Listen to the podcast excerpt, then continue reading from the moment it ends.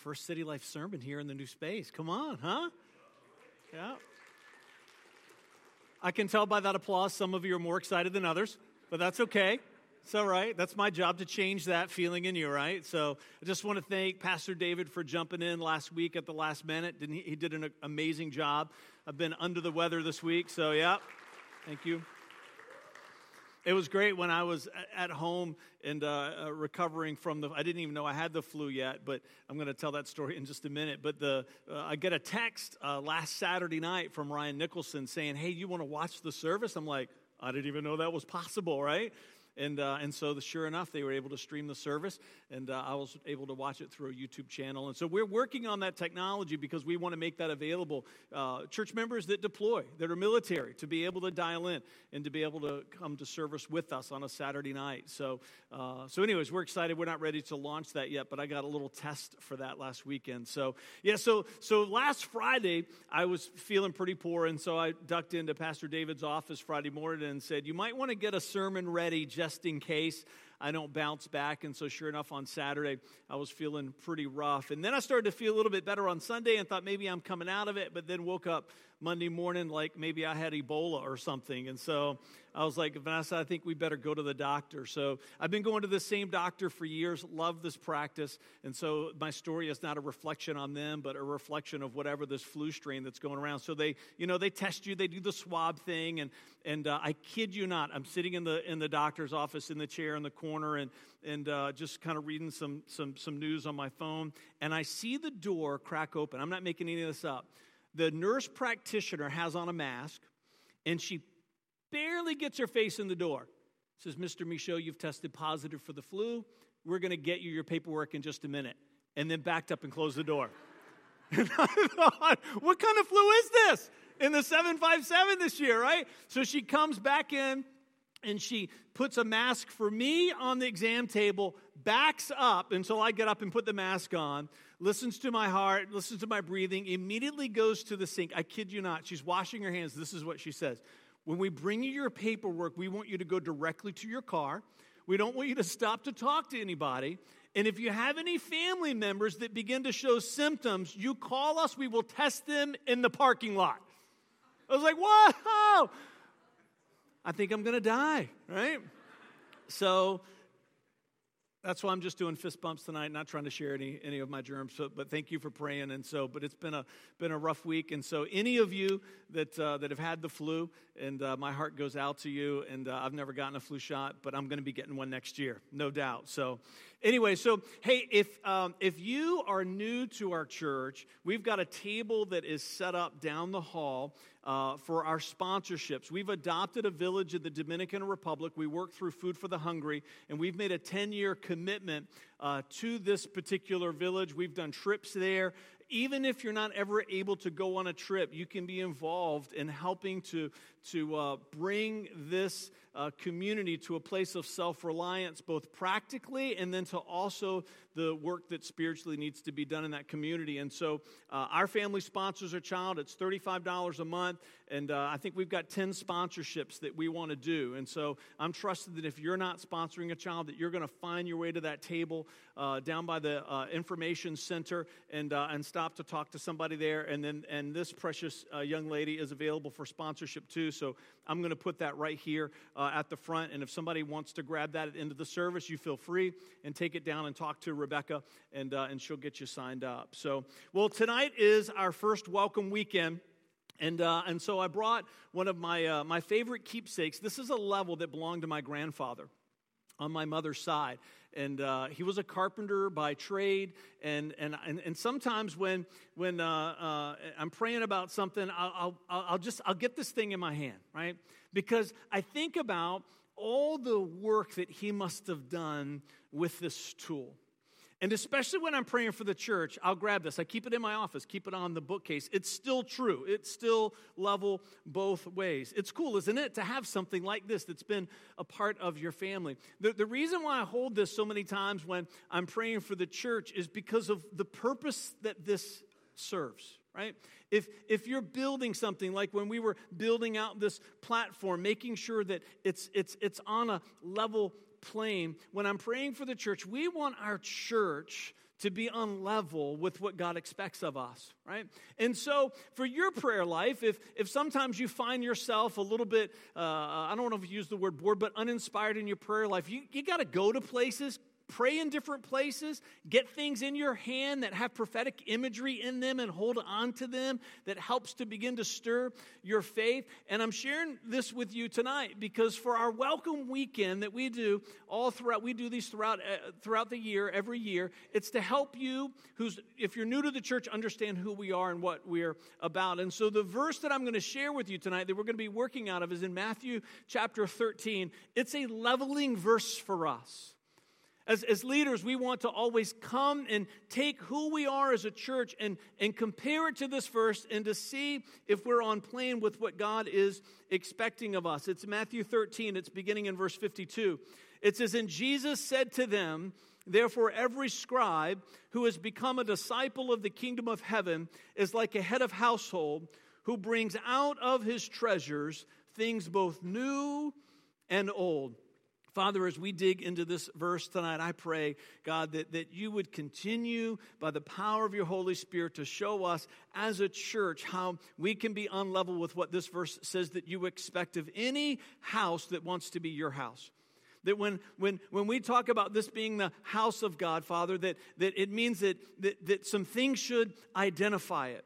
And we want those things that identify it to be the things that you long for it to look like so that it's a reflection of you. In Jesus' name, come on, and everybody said amen. So part of this concept of our welcome weekend is that we talk a little bit about who we are as a church for the message. And then for the next 3 weeks, we offer a class called Discovering City Life that Vanessa teaches, and we're going to be teaching that in the chapel.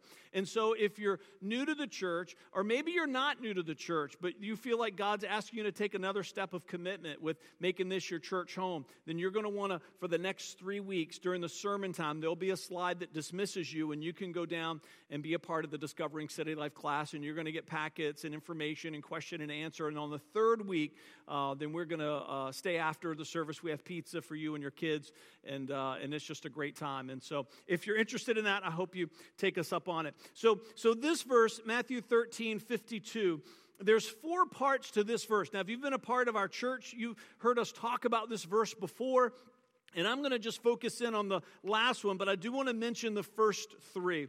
It says, "Therefore, every scribe who has become a disciple," meaning that when you become a devoted follower of Christ and find a church to call home, that church should be a place that can walk you on a journey of discipleship that begins to bring transformation to your life. That every church that's a house of God should have a commitment to discipling people, and it should have a plan and a process. And we're going to talk about that in the Discovering City Life, but ours is called Praxis. It's the same name that we gave to our school of leadership with Praxis 9. And it's based on 4 numbers, the 1, the 6, and the 12, and the 24. So at City Life, we've got an intentional plan that we want to put in place in your life that helps you grow into the person that God has called you to be. It also says here that it's like a head of a household, right?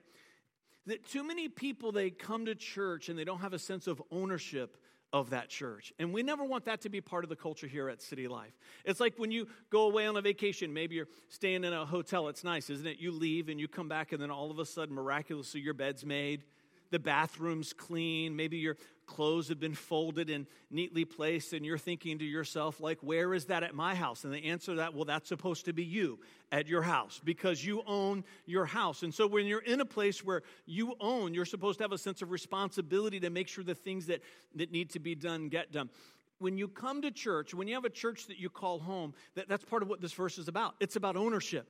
Right? It's not about wanting to be like a hotel stay where you're able to show up and everything's prepared for you, and then you get to go home and then somebody else does all the work. That you should have a sense of, this is my church. How can I be a part to make sure that everything that needs to be done is getting done? And then he talks about here that there's a house. It's both treasures new and old. Every church has to understand the difference between new treasures and old treasures. If a church doesn't understand the difference between new treasures and old treasures, then sometimes they get stuck in the past. And so for us as a church, we say that we're going to have treasures that are new for us, meaning that they're things that are important to us, things that inspire us, but we recognize that they're time-bound and might just be for a season. We joke all the time, if we're singing these same songs 5 years from now, something's gone terribly wrong for us. Music for us is a generational tether. Our music belongs to the next generation, and so our music for us. Worship is an old treasure, but the kind of worship that we do is a new treasure. Does that make sense? So churches have to understand the difference between a new treasure and an old treasure. New treasures change. Old treasures are values that define you, and that those things are constant. And so where I want to spend our time tonight and moving into next week is I want to talk about three old treasures that defined us as a church. That three treasures that are never going to change for us. Three treasures that we're trying to instill in the hearts of the next generation so that one day when we're passed on into eternity and the people that are leading the City Life Church and the generation that comes behind us, that they understand that these three treasures must always be a part of who we are. And they're simply this, that he's good, that you matter, and that church rocks, right? He's good, you matter, and that church rocks. And we're going to do that last one next week. There's a little bit of a play on words, but those first two, it's about the goodness of God and about the potential of people. So let's talk about this first one about he's good, the goodness of God. Psalm 27:13. This one is coming out of the New King James Version. It says, I would have lost heart if I had not believed that I would see the goodness of the Lord in the land of the living. Let me share that with you again. I would have lost heart if I had not believed that I would see the goodness of the Lord in the land of the living. If you're looking for a verse to memorize this summer, pick that one. Pick a translation that resonates with you, that you can understand, but you want to have some verses in your mind and in your heart that you can speak over your life and over your circumstances that remind you that God is always good, regardless of your circumstance, regardless of your situation, that you want to have a sense of hope and a sense of confidence in the goodness of God. This is one of my favorite quotes. It's by Abraham Heschel. It comes from his book, The Prophet. He says, an idea or theory of God can easily become a substitute for God. Let me say that again. An idea or a theory of God can easily become a substitute for God. Impressive to the mind, when God as a living reality is absent from the soul. To the prophets, God was overwhelmingly real and shatteringly present. To the prophets, God was overwhelmingly real and shatteringly present.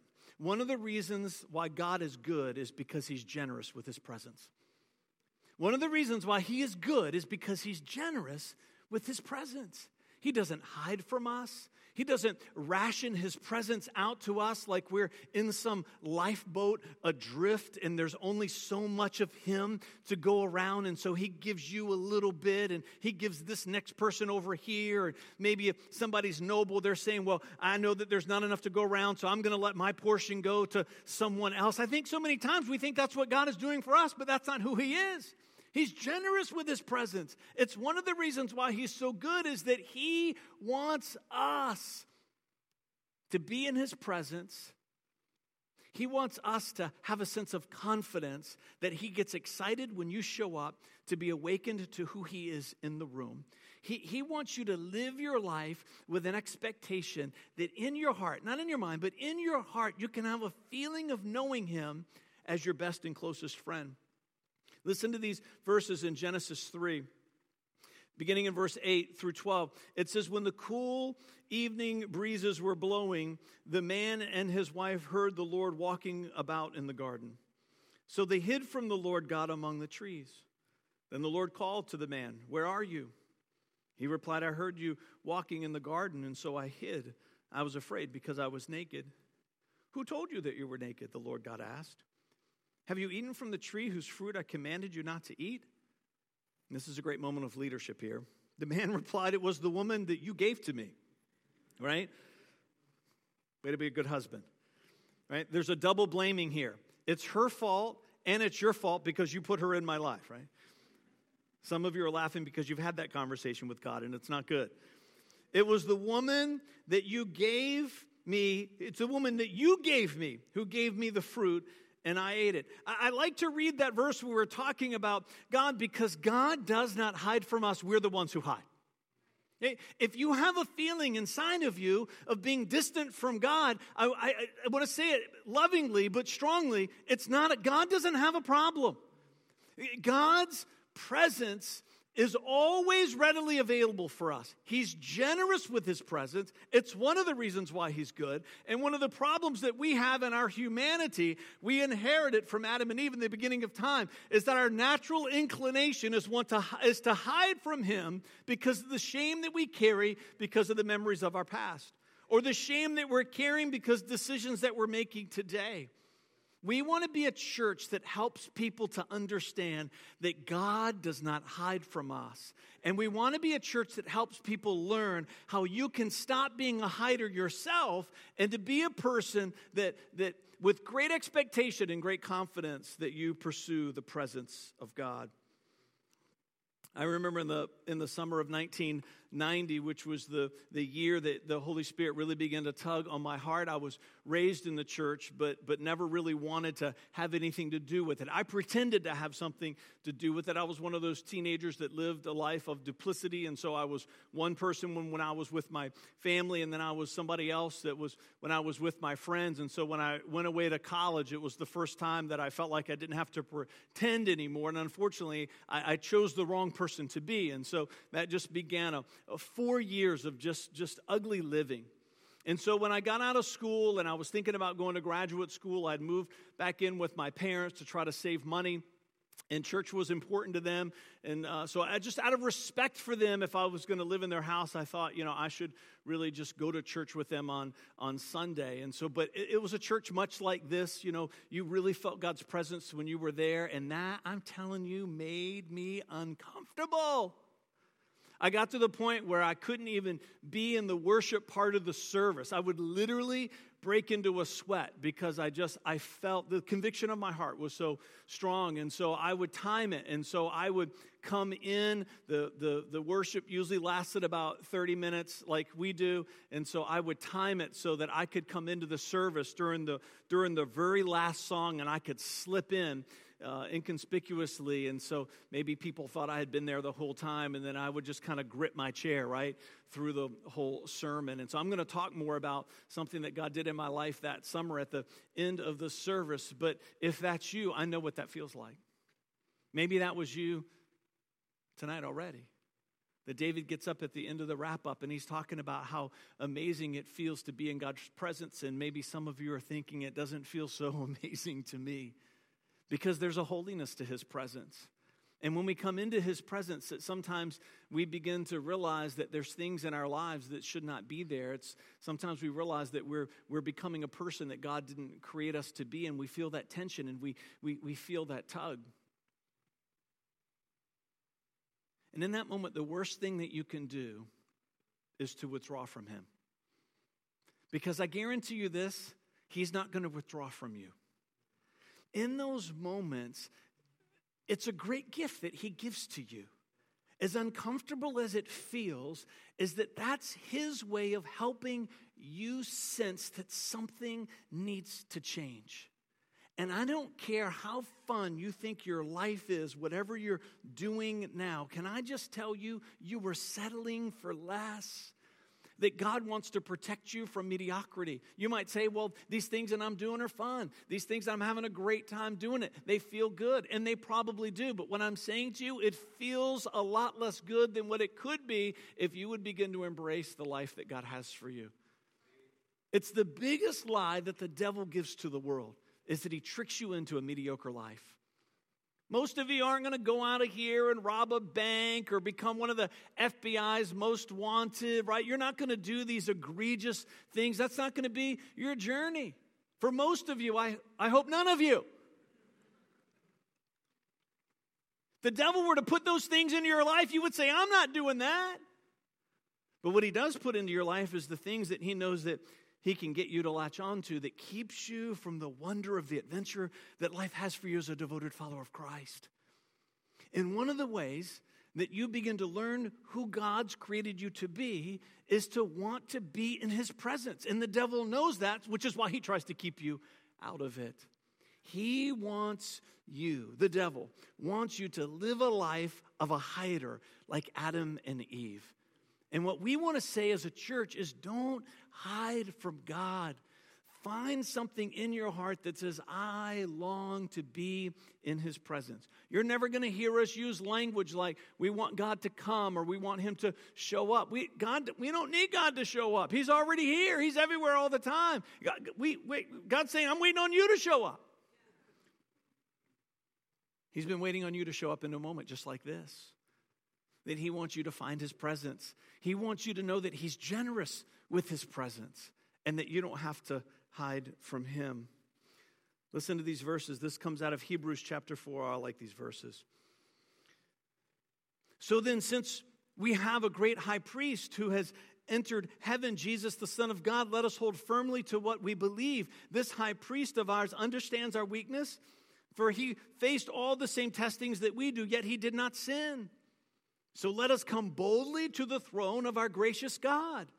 There we will receive his mercy, and we will find grace to help us when we need it most. Listen to this one. This comes out of Psalm 26:8. It's a short little verse. I love your sanctuary, Lord, the place where your glorious presence dwells. I love your sanctuary, Lord, the place where your glorious presence dwells. We have 12 pathways that we teach here at City Life. You can get them on our website. If you're new to the church, we're going to talk about them in Discovering City Life. But one of them is called gathering, and it's what you're doing tonight. There is something happens when the people of God gather together and we begin to worship and we begin to pray and we begin to invest in relationships with one another and we begin to open up God's word and to dig into his scripture. You are awakened to his presence. And we want to be a church that creates in you a desire to want to be awakened to his presence all the time. To not be a hider, to not move from one place of hiding to another, but that every day of your life, whether you're in a place like this or whether you're by yourself, that you're going to learn the things that you can do to awaken your humanity to the presence of God in your life. It's one of the reasons why God is so good is because he loves when you're around him. It's one of the reasons why, as parents, we talk about this in our parenting class. One of the worst things that we can do as a parent is to create a feeling in our child that we don't want to be around them. Maybe your parents created that feeling in you all growing up, and you know the pain that is. God will never create that feeling in you. God always wants you to know that he loves for you to be in his presence, and that he holds nothing back from you in those moments. He's generous with his presence. That's one of the reasons why he's good. He's also good because he makes his voice unmistakable. He's good because he's generous with his presence, and he's good because his voice is unmistakable. What's the most common description of the voice of God? What is it? Somebody shout it out. Yeah, still small voice. How many people have heard that? The voice of God's a still small voice. How many people, right? Right? And can I just say, that story in the Bible of Elijah, can I just tell you, it's one of the only times in the Bible that talks about God's voice being still and small. But it's probably one of the most popular voices to be taught in the church of what God's voice feels like. And I think that that's not good because the rest of the Bible says something very different about God's voice. Are there times where his voice is still and small? It can be if that's what you need from him. But the rest of the Bible talks about the voice of God being loud. It talks about the voice of God just being overwhelming. It's when David came down from doing the wrap-up, I said, Were you in my notes while I wasn't looking, right? Because he's talking about God's voice. And when he was talking about that, I'm thinking somebody needs to learn that tonight, because if that's what God's speaking to him, and then that's what we're going to talk about, some of you need to know that his voice is supposed to be unmistakable to you. Listen to these verses. Some of you have never heard these verses before. Sometimes we get locked in on a certain idea about God, and then that becomes our filter, and then we miss so much of who God is. Psalm 29, verses 3 through 9. Listen to this. The voice of the Lord echoes above the sea. The God of glory thunders. The Lord thunders over the mighty sea. The voice of the Lord is powerful. The voice of the Lord is majestic. The voice of the Lord splits the mighty cedars. The Lord shatters the cedars of Lebanon. He makes Lebanon's mountains skip like a calf, and he makes Mount Hermon leap like a young wild ox. The voice of the Lord strikes with bolts of lightning. The voice of the Lord makes the barren wilderness quake, and the Lord shakes the wilderness of Kadesh. The voice of the Lord twists mighty oaks and strips the forests bare. In his temple, everyone shouts glory. I love that one. My dad passed away a year ago this past November, and when he was in church, whenever he heard something he liked, that's what he shouted, glory. I got to work that one into my repertoire. Psalm 50, 1 through 6. I'm just going to give you a bunch of them. Psalm 50, 1 through 6. The Lord, the mighty one, is God, and he has spoken. He has summoned all humanity from where the sun rises to where it sets. The implication there means that no matter where you are, when God calls, it's so loud that you can't deny it and you come running. From Mount Zion, the perfection of beauty, God shines in glorious radiance. Our God approaches and he is not silent. Fire devours everything in his way, and a great storm rages around him. It doesn't sound very still and small, does it? He calls on the heavens above and on earth below to witness the judgment of his people. Bring my faithful people to me, those who made a covenant with me by giving sacrifices. Then let the heavens proclaim his justice, for God himself will be the judge. Here's one more, John 10, 3 through 5. The gatekeeper opens the gate for him, speaking of Jesus. And the sheep, they recognize his voice, and they come to him. He calls his own sheep by name, and he leads them out. And after he has gathered his own flock, he walks ahead of them, and they follow him because they know his voice. They won't follow a stranger. They will run from him because they don't know the stranger's voice. God is good because he's generous with his presence, and his voice is unmistakable. We want to be a church that creates a confidence in you that God wants to be around you. And we want to be a church that teaches you how to awaken yourself to his presence through things like gathering and scripture and prayer and worship and relationship and serving. All of those things, we call them pathways because they take us somewhere. And one of the places that it takes us to is into his presence. And we want to teach you how to put those practices in your life so that you don't live your life with an idea of God, but that his presence is overwhelmingly real and shatteringly present in your life. We want to be a church that helps you to learn how to recognize his voice. If this is true, which I believe that it is, then God's voice should not be hard to hear. If God's voice is hard to hear, it's just like his presence. There's not a God problem. We have a heart problem. And so part of your journey is to say to yourself, self, I want to hear the voice of God in my life in an unmistakable way. And I want to know it so well that when it's a stranger, when it's the devil himself trying to trick me and to lead me astray, I'm not ever going to follow that voice because I know it's not my God. How much time did you spend this week in prayer? How much time did you spend this week reading the Bible?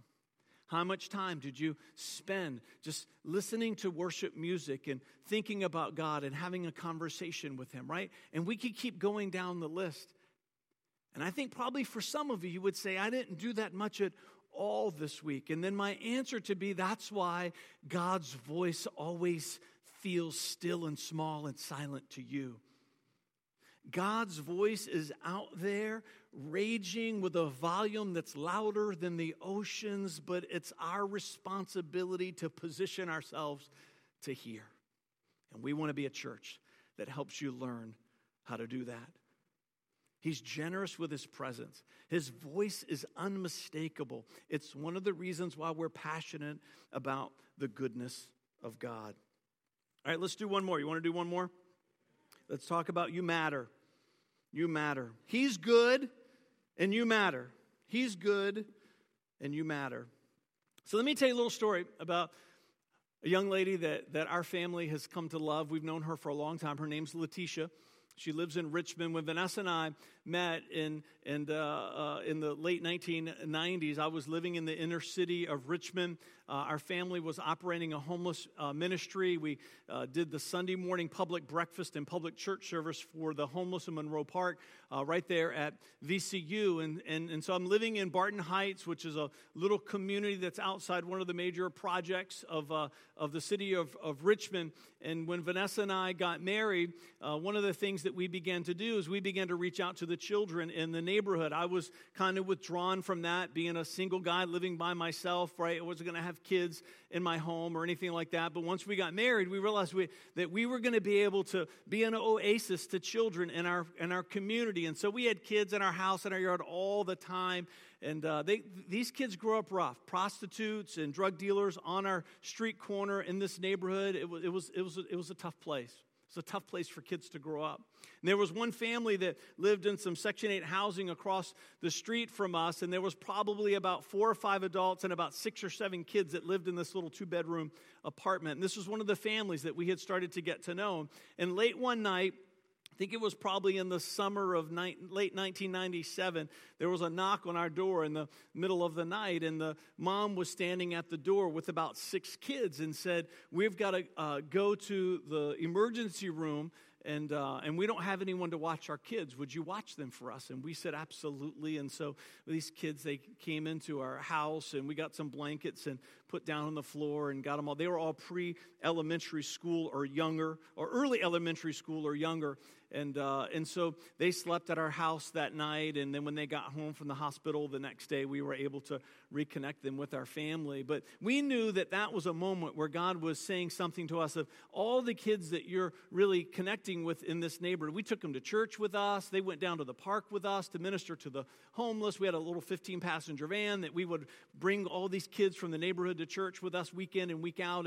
And we knew this family, God was knitting our heart together with them for some reason. We didn't know exactly why, but we knew we were supposed to focus some attention on this one particular family. It was 5 siblings, and then they had a cousin, were the 6. And so we remember that we decided that Vanessa's church that she grew up in Williamsburg, which is now Life Church, but was in Christian Life Center, did a picnic that we used to do with them. That's the church that planted us. And so that was before we were connected to City Life. And we said, let's take some of these kids with us to the church picnic, right?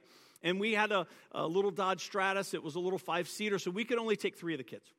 So we sat these kids down, and we said, hey, to be fair, we're going to put everybody's name in a hat. We're going to draw your name out of a hat, and the 3 that we draw will be the 3 that we take, and then we'll take the other 3 next year. And so, right, they're nodding their head, okay, right, that's fair. And so we drew out the 3 names, and so as we were driving away, the other 3 kids began to throw rocks at our car. I kid you not. We were driving away. I'm like, they're hurling rocks at our car, and it's banging off the rear window. What have we done, right? These are tough kids. And I'm thinking, I don't know if I want to come home, right? They're going to kill us in our sleep because we didn't take them to the picnic. I mean, these kids, they're tough kids. They're tough kids. And so we stayed with them. We walked with them. And I remember the day that their mom passed and how they had to go into the custody of their grandmother. And it was a hard life. Letitia was the first child in this family to ever graduate from high school. I remember being at her graduation. Her mom had died and had passed since then, and Vanessa and I showed up down at the Virginia Landmark Theater to celebrate with her, and there was just, thousands of people there for this inner city high school graduation, and at the end of the graduation, we all came outside, and we were standing across the street. Every student is looking for one thing, right? They're looking for their family. They come out, and they make eye contact, and they rush into this crowd of people, and everybody's cheering for them. And we see Letitia come out, and she's looking for her family, and nobody's there. Grandmother didn't show up. None of her siblings showed up. Her aunt didn't show up. All the people that she was friends with. Vanessa and I just began to cry as we were standing there watching that from afar. And so we rushed in, and in that moment, we became her family to her, took her out to dinner. But you could see the pain that was on her face. How could they not come? Broken people do broken things. Broken people do broken things.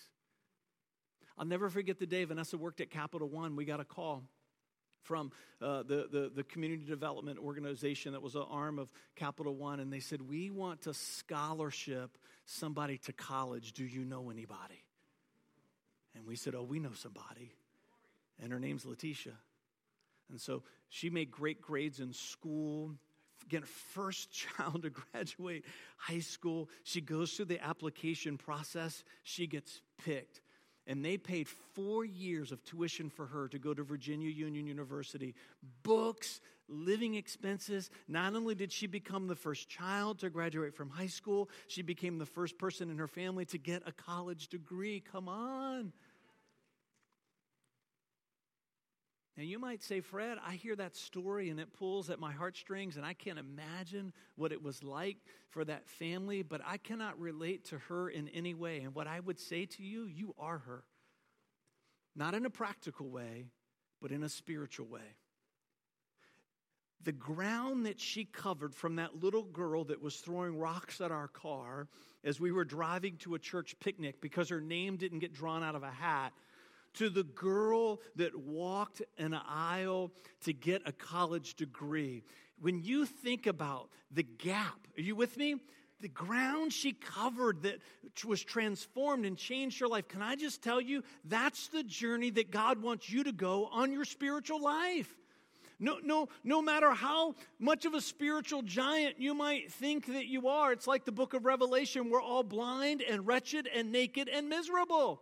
In a spiritual sense, no matter how far you've come, we're all this kid throwing rocks at a car because we're selfish in our heart of hearts. And what God has for us is to become like Christ. And the distance that we've got to journey seems impossible. But what I would say to you is that you matter to God, and He wants you to cover that ground.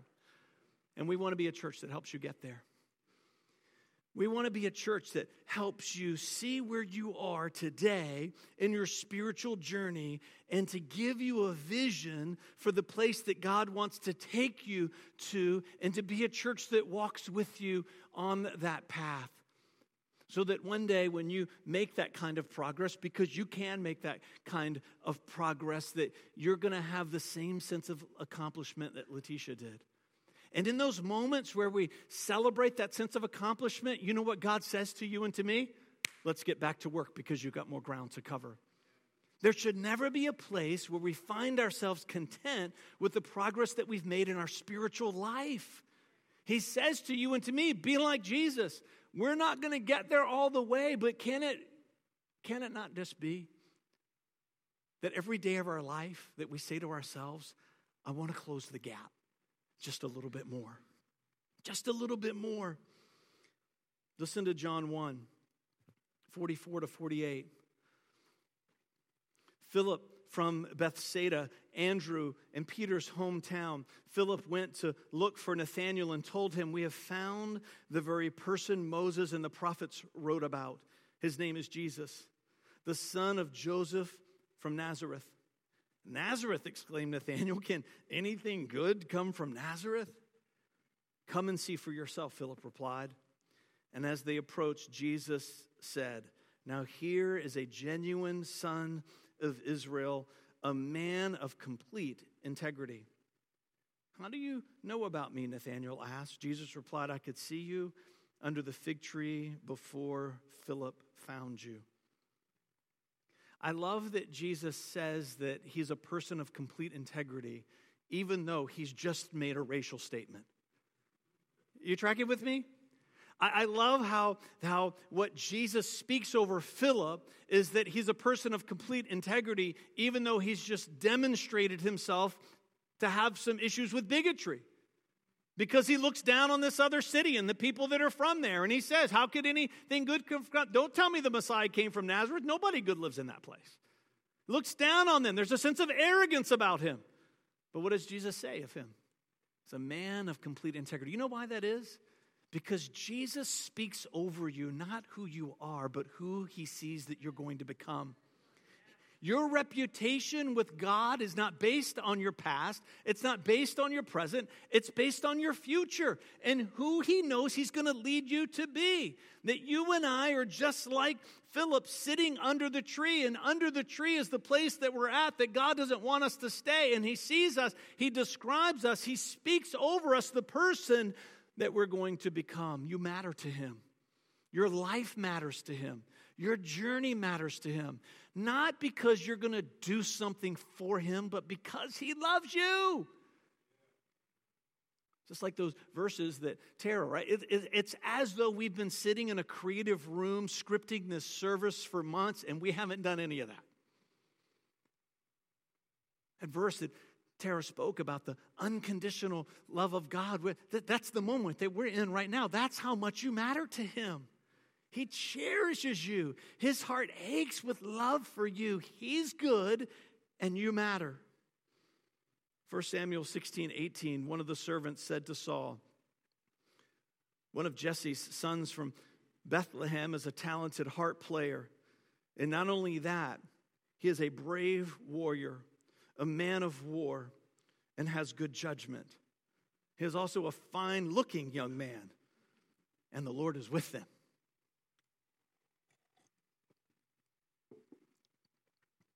I discovered this verse when we were at the Elam conference several weeks ago, and we were up there with our staff team, and we were at lunch one day, and I talked about this several weeks ago with you guys, but I want to talk about it again because of where it fits here in the message. And I was talking with them. I said, have you guys ever done any studying on this verse? And I've studied it some, but still not extensively, but I've done a little bit. And the reason why this verse jumps out to me is because David has not yet done anything worth mentioning. He's not slain Goliath yet. He's not done all the things or any of the things that would cause someone to describe him this way, right? He's basically a nobody. And what is said of him? He is a brave warrior, a man of war, and has good judgment. But yet he's not yet been a warrior. But yet he's not yet been a man of war. They don't have any experience with him yet as to why they would say he's good judgment. This is the moment where he's applying, right, where he's being recruited to become a part of Saul's court. But he's a stranger to these people. Now, I think this is a prophetic moment in the Bible. And I think it's here because the Bible is trying to teach us something. Is that this is what God says about you. He sees you for who you're going to become. And he wants you to hear him speaking those things over your life time and time again so that hope and faith begin to rise up in your heart so you can get a vision for who you're supposed to be and find the courage to begin to run after it. He's good because he's generous with his presence, because his voice is unmistakable. And when we find ourselves in his presence with our ear attuned to his voice, then we begin to realize that we matter to him. And he begins to speak over us words of life that give us a vision for this person, even though we might be Philip under the tree. I'm going to invite the worship team to come back up. Let me share these two thoughts with you. You matter long before you do anything that matters. Let me say that again. You matter long before you do anything that matters. And your reputation with God, as we already said, is based on your future and not your past. So I remember in the summer of 1990 on one of those weeks where I was trying to sneak into the service a little bit late because of how the worship awakened me to God's presence, and it made me uncomfortable. And it was during the last song of this worship set here at Mechanicsville Christian Center, the church where all my formative years as a Christian happened, that there was a person on the platform. His name was Charlie Bevels. Some of you have heard this story before. He was a former FBI agent. He was about 6'5". He probably weighed about 250 pounds, was rock solid, always wore a suit. I could never figure that out. And now I think it's because he probably was carrying about 3 different weapons on him, right, at all times. But he had the heart that was so tender. And they brought the service to a pause, and Charlie had something that he wanted to share. And so because of that, they wouldn't let anybody come into the sanctuary because they didn't want to disturb that moment. And so I was literally standing in the threshold of the door, and there was an usher that was standing there saying, if you could just wait just a minute before you come out. I'm standing right on the threshold, in the doorway. And there's Charlie up there with his eyes closed. Doesn't even see that I'm over there. It's probably 500 or so seat auditorium. It's packed out. And Charlie begins to weep a little bit. And just the tenderness of the moment, he says, this is what he says. Well, what else do you need me to do for you? Speaking as if it was God's voice, and it was. What do you need to see me do to cause you to give your heart to me? Tell me how many lives you want to see me change. 1,000, 110, 1. It doesn't matter. Just tell me what you need. How long are you going to stand on the threshold? I'm melting like wax right where I am, right? Like I'm going to die today. The creator of the universe is talking to me. How much longer are you going to stand on the fence? And he just keeps going on and on and on and on. And in that moment, my heart just began to break. Now, I didn't give my heart to Jesus that day, but it came a few weeks later. It was in a service just like this. God began to work on my heart, and later on that afternoon, I was driving in my 1984 Honda Prelude 5-speed down Laburnum Avenue. Sunroof was open and the windows down, and I just said, God, I don't know where this is going to lead, but I believe that you have a plan for my life, and I've been running from you my whole entire life. I want to stop running from you, and I want to run to you. I just prayed a simple prayer that day of saying, Jesus, I believe that you're the Son of God, that you died for my sins, and I'm going to live for you. And that was in December of 1990, and that began my journey as a devoted follower of Christ. I felt like a lot like that child in the story of just coming out of an ugly past. But on that day, God began to give me just a sense in my heart that he had something for me to do. You know what I felt in that moment? That he was good and that I mattered. And I hope that you're feeling that right now. That he's not just a God, but he's your God. And that he loves you with an unspeakable love. And that you matter to him. You matter to him. I'm just going to invite you to bow your head with me right where you are. I just want to create a moment of privacy, just right here. I'm not going to ask you to do anything else that you don't want to do. But if you're in this room tonight and you can say, Fred, I can relate a lot to your story because I know that I've been running from God for a long time and I've never made a vow of devotion to Christ like that story that you just told. If you're here and you look back into the story of your life and you can't find that moment like I found in my little Honda on Laburnum Avenue in 1990, I'm just going to invite you to raise your hand. If you're just here and you're saying, I've never made a vow of devotion to Christ, I'm just going to invite you to slip your hand up wherever you are. We're not going to linger in this moment. Again, I'm not going to do anything that would embarrass you, but I'm just going to invite you to slip your hand up. Just slip your hand up where you are.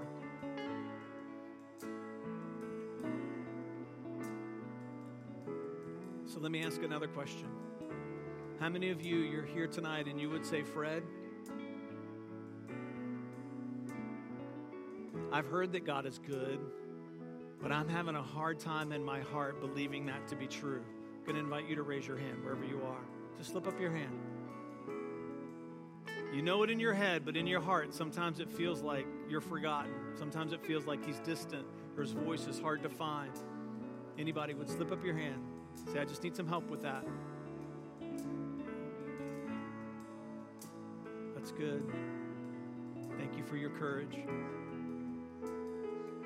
All right, one more question, and we're going to stand and close in this song. How many of you would say today, just in a moment of vulnerability, maybe you're saying, I know God is good, but sometimes I have a hard time feeling like I matter. Maybe your journey tonight is one of just struggling with the feeling of insignificance. I'm just going to invite you to raise your hand where you are. Just slip it up. Thank you. I see. Yes, ma'am. Yes, sir. Thank you. Yep. It's a big one for people. It's a big one. Father, I pray for all those hands that were raised tonight. And I pray, Father, that you would do something undeniable in their heart right now. Something that's supernatural, something that no class can teach them or no program can create in them. That thing that only you can do as the creator of the universe. Father, I pray that you would give them a revelation of significance. That in this moment, even as we pray, that you would give them a revelation of significance, that something in their heart would turn, that something would soften, and they could feel that you would just give them a glimpse, God, of how much they matter to you. And Father, for the people that raised their hand that have been struggling with your goodness, I pray, Father, that in this moment that you would open up the eyes of their heart and that they could see how great and grand that you are. I pray that this week for all of those people that raised their hand, I pray, Father, that they would be awakened to your presence like they never have before, and that your voice would be unmistakable and so loud to them that it would be deafening every day, God. Every day. In Jesus' name. Come on, and everybody said, amen. Hey, I'm going to invite you to stand. We're going to close with a song. At the end of every service, we always have people on either side that are here to pray with you. If you want to come and kneel at the altar, you feel free to do that. That part of the wonder of this space that we're so excited about, that there's room here for you to have an encounter with God that can transform your life forever. Come on, let's worship him.